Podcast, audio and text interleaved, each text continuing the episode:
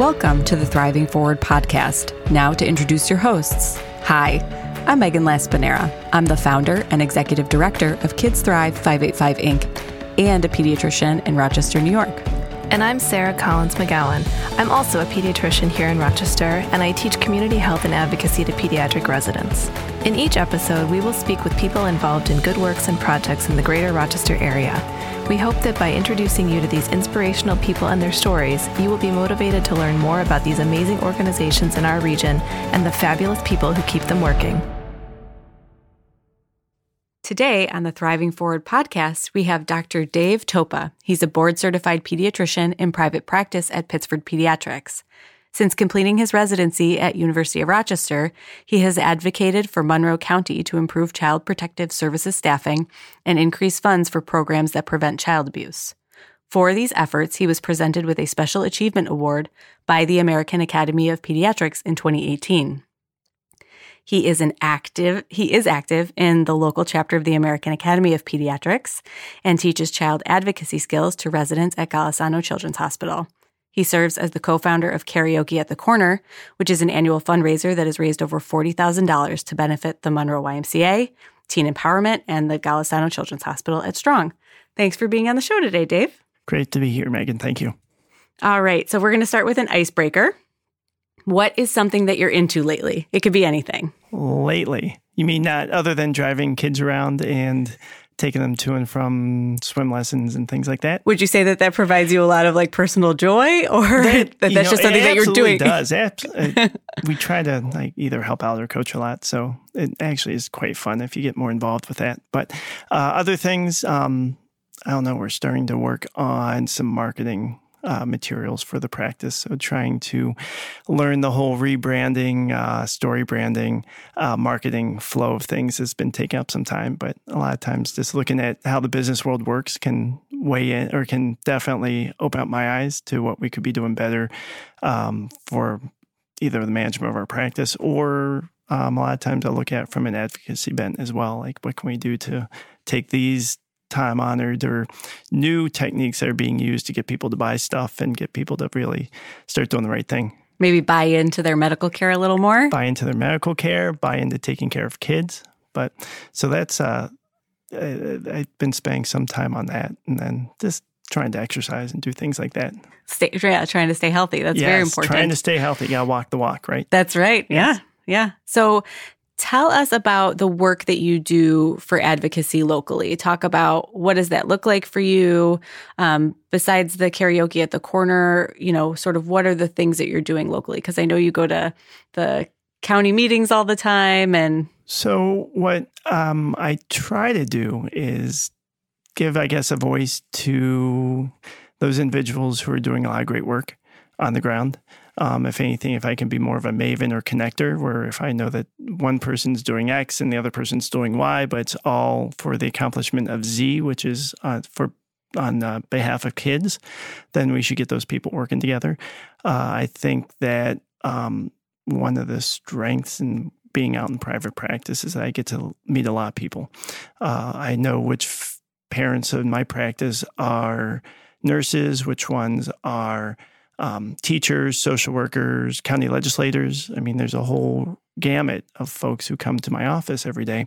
And having a practice like ours where I really get to know them well, I can figure out what the parents do and find out, start plugging the conversation of, well, you know, are you aware of this or that? And they'll say, oh, yeah, I have this kid that came in and, you know, their family's going through the situation. And it's horrible that we don't support them more in this or that. And it actually acts as a great opportunity to say, well, hey, we have shared ideals here and we should work together more. And then from there, I'll get a basically a listserv of folks that know me, trust me, and I know them. I don't try to overwhelm their inbox with advocacy opportunities, but I think it provides a great opportunity to let them know what's going on within the halls of power or what other organizations are doing as well. So um, that's the kind of the thing I like to do is bring people together more than anything else. And why not only why pediatrics, but why this kind of advocacy? Why this sort of grassroots community advocacy? What is it about this? I like politics. Oh, um, okay. And, and, if you talk about um, politics, all politics are local. And yes. I think a lot of people, number one, underestimate what effect local policies have on local children.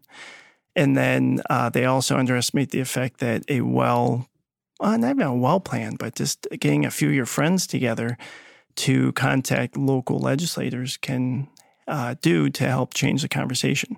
And it really doesn't take much to bend the needle locally, which uh, makes it a lot of fun because, as opposed to, say, on the statewide or national scene where you have individuals who, or you've got a lot of moneyed interests involved, locally, we're still a lot of retail politics here where you have your elected officials going door to door every uh, election season, and they're really accessible, which makes them, I guess, more likely to listen to a small group of individuals who have really good points to make. Well, and I think here too, if they get a dozen phone calls about something, that is a swarm of public opinion. Absolutely, absolutely, and that's that knowledge allows us to move forward and really try to enact some good local policies. Is there a specific policy that you've helped to work on, or a specific thing that you're working on right now that you feel like you want to talk about? So the big things that are happening locally now, uh, it's mostly at the county level. We have to keep in mind that Monroe County is one of the biggest, if not the biggest, funders of children's programs in the area.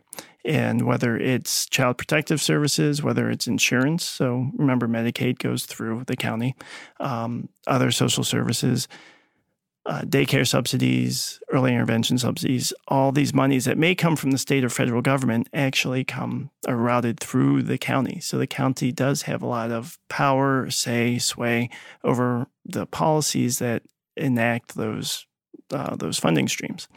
And so um, things that we've been working on lately have been uh, early intervention, making sure that kids who do have developmental delays uh, get the evaluation and services that they uh, are legally entitled to in a timely manner.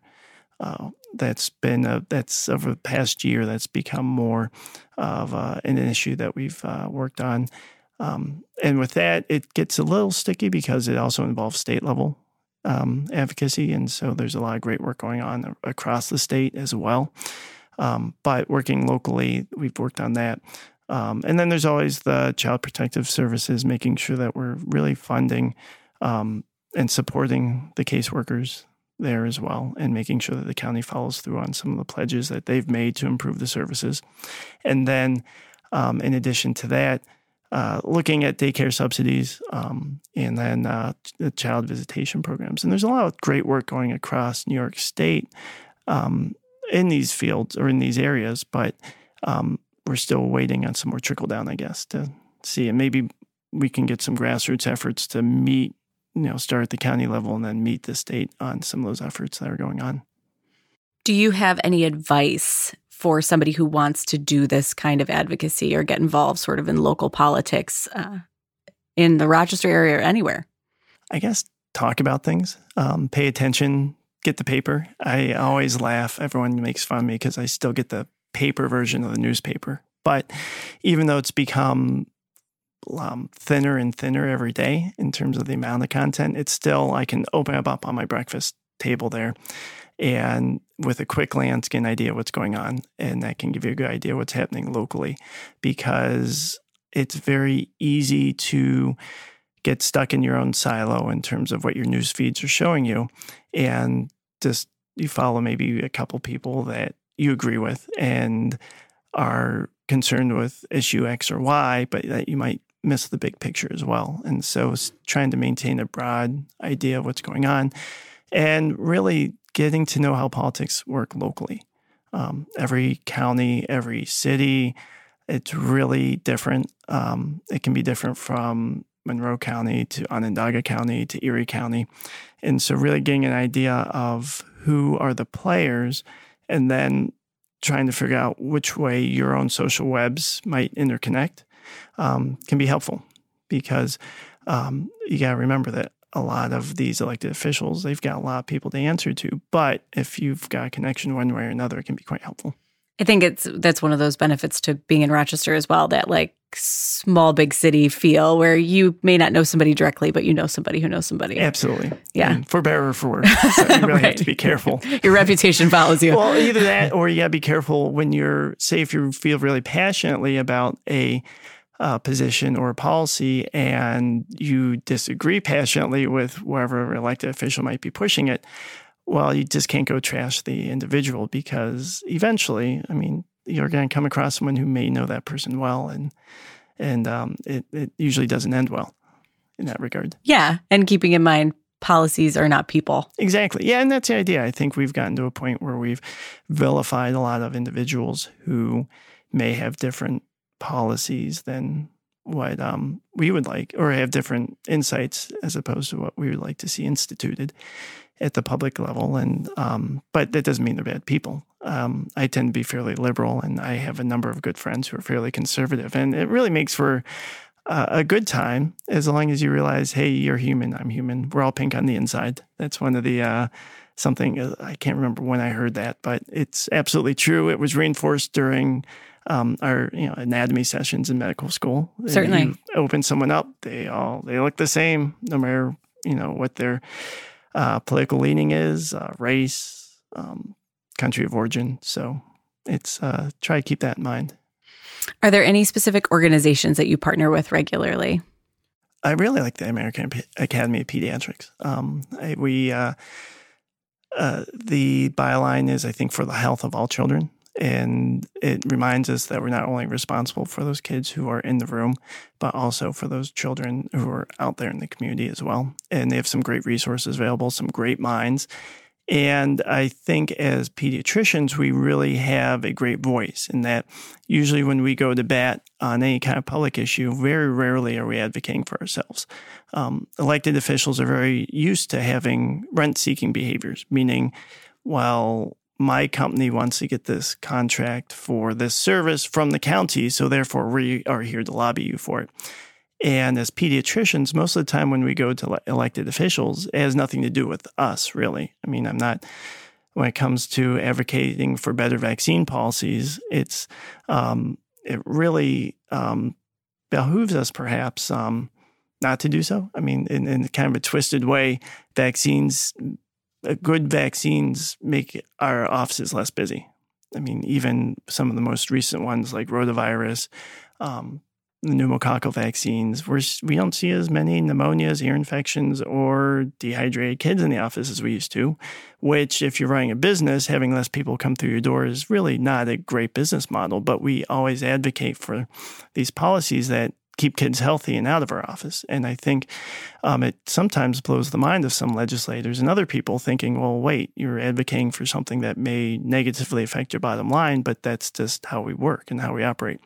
Um, my son has actually, you know, compared pediatricians to the uh, public defenders of the medical world. in that, you know, our job is to, um, number one, provide help provide services for folks who otherwise can't, you know, maybe access them, and we work hard to do that. But also, our job is to also keep the system in check and make sure that um, kids are not being lost or forgotten or hold people to account for the well-being of children. So, for people in the community that don't know what the American Academy of Pediatrics is or does, do you want to give a little uh, explanation? Yeah, so it's our national organization, just like how you have um, local, you know, national teacher organizations, national chambers of com- of uh, chambers of um, commerce, and so it's our national organization by which we all pay dues, and it serves as supports to help the pediatricians out, whether it's in terms of managing their practice, advocacy, um, working with insurers. There's a number of uh, services that they do provide, and our local chapter tends to be quite good. Awesome. Thank you. I, I'm also a member of the American Academy of Pediatrics. Um, so, what is another community organization that you believe people should learn more about? Is there somebody out there you feel like is not getting enough shine on them or you want to throw a shout out to? Wow, it's uh, it's it's really a tricky one because there's a lot of great work going on locally, right? Yeah, feel free. You can Oh. say more than one if you if you feel like yeah. So, um, you know, there's some of the work that's going on through uh, Children's Institute in terms of trying to do um, what's called our whole child connection, meaning how do we educate individuals who work with children about things like traumatic experiences, um, and uh, the whole uh, and child development in general because I think too many uh, adults in the world in general don't realize that kids just aren't small adults. They actually have their own developmental needs and their own nuances. And you can't really provide great services to children and look out for them unless you understand from a developmental perspective. And so they're behind an effort to make sure that individuals who work with children are duly trained to do so and know, okay, um, this is how adverse childhood experiences can affect kids. And this is how child development works. And this is how you can work with kids to uh, achieve better outcomes. Because, you know, there's so many systems that um, kids come into contact with that unless uh, that unless we're doing a good job of training each the individuals in those systems, um, there's a possibility that even though people are trying to help kids, that they may actually be doing more harm. Other ones, um, let's see here. Uh, I like uh, uh, teen empowerment has got a place close to my heart.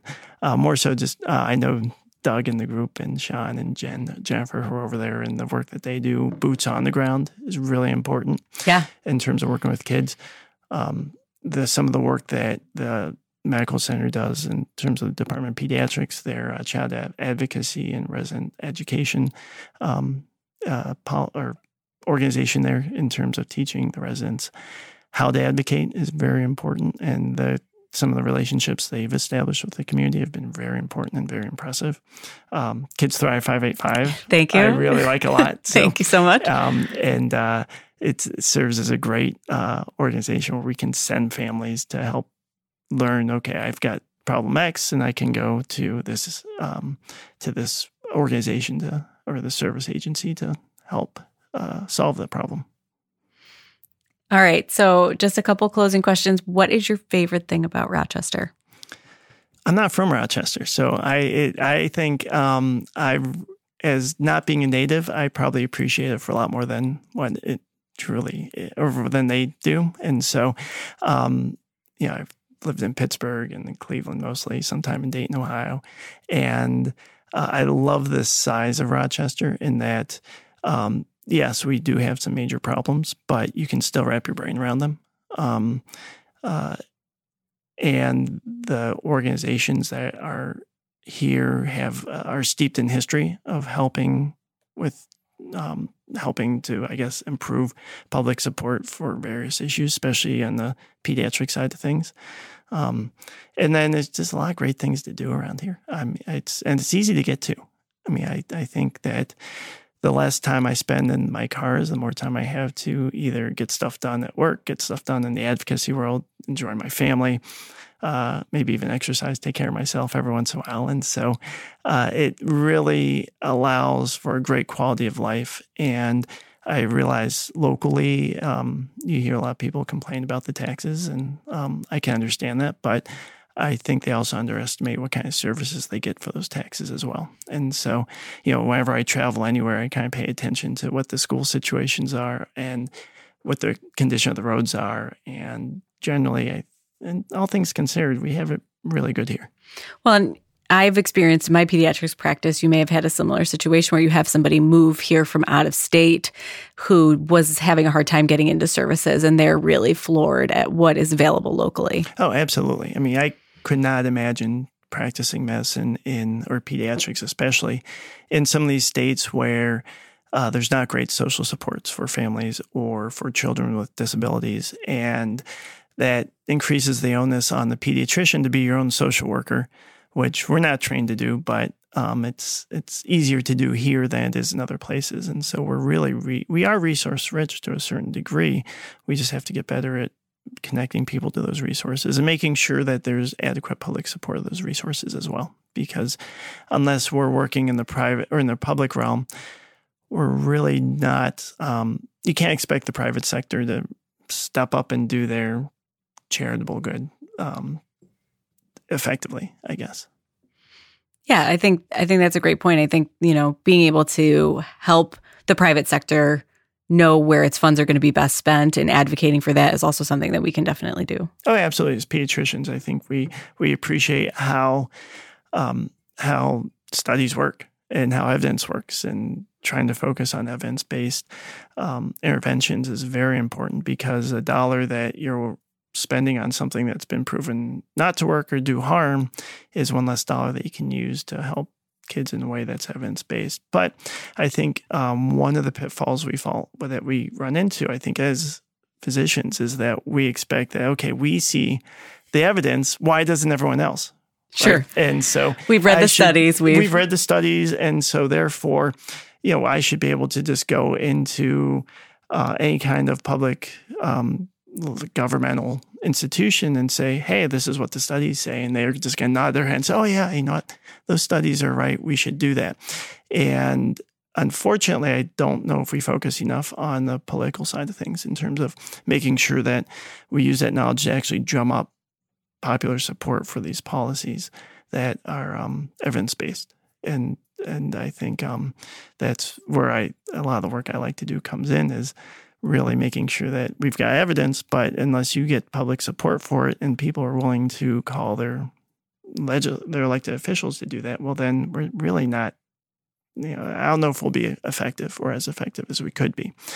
And as physicians, I mean, we really, I mean, people come to us every day. I mean, I get asked, what butt cream should I use? What's the best, you know, color vegetable to start your infant on when they start feeding. And so, you know, these are people who respect our opinions about things that um, are maybe even less serious than a lot of the things that we have strong opinions about in the terms of public policies. And so I think we should really give ourselves credit for the trust that parents place in us for our knowledge and feel free to step out and say, well, in addition, what's great for kids is good daycare or maybe school start times that are not at 7 a.m. I mean, there's a whole bunch of information that we have beyond butt cream and and uh, child feeding practices that really can help um, improve the health of children.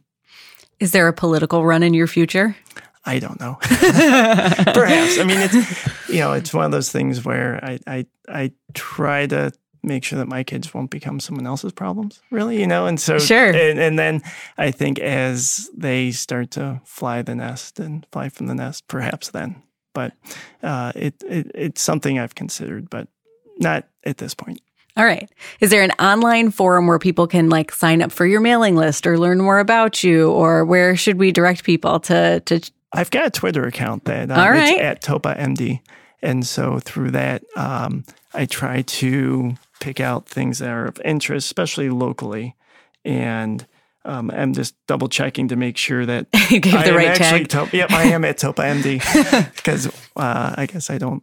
There's no reason to really reference myself in my tweets, but uh, there, there I try to forward on any good information that I find, um, and then uh, if someone wants to be included on any information that I have, they can just uh, they can just direct message me through Twitter and and then I can make sure they get placed on my list. But there's yeah, there's no major like I don't have my own website or it's a lot of just Rochester word of mouth and the pressing of the flesh, learning learning people's names and really just uh, relying upon those personal uh, relationships to push things forward. I think uh, you can underestimate how much power that does have, uh, especially if you have a practice with, say, 12 to 1500 kids in it, you know, maybe 500 families. I mean, that's, you can really, um, you know, if you find just a handful of individuals who are motivated within that group, you can really make a uh, big difference. Awesome. Thank you so much for being on the podcast today. This has been a lot of fun. Oh, good. All right. I'll see you soon. Sounds good. Bye. Bye. I had a great time talking with Dr. Dave Topa on the podcast today. After we met up, he wanted me to make sure that I communicated with everybody that when he talks about we, he is definitely referring to the close work that he does with the Children's Agenda. He really supports their work in promoting evidence based solutions to the problems that plague children, and that they have been instrumental in local child advocacy efforts that have been successful. So if you want more information, their website is thechildrensagenda.org and their mission is to advocate for effective policies and drive evidence-based solutions for health, education, and success of children. Thank you for joining us for this episode of the Thriving Forward podcast. This podcast was brought to you by Kids Thrive 585 Inc., the Hoekelman Center at the University of Rochester, and Rochester Regional Health. To learn more about today's guest, head over to kidsthrive585.org and click on the podcast link. See you next time. The views, information, and opinions expressed on this podcast are solely those of the individuals involved and do not necessarily represent those of their employers or funders.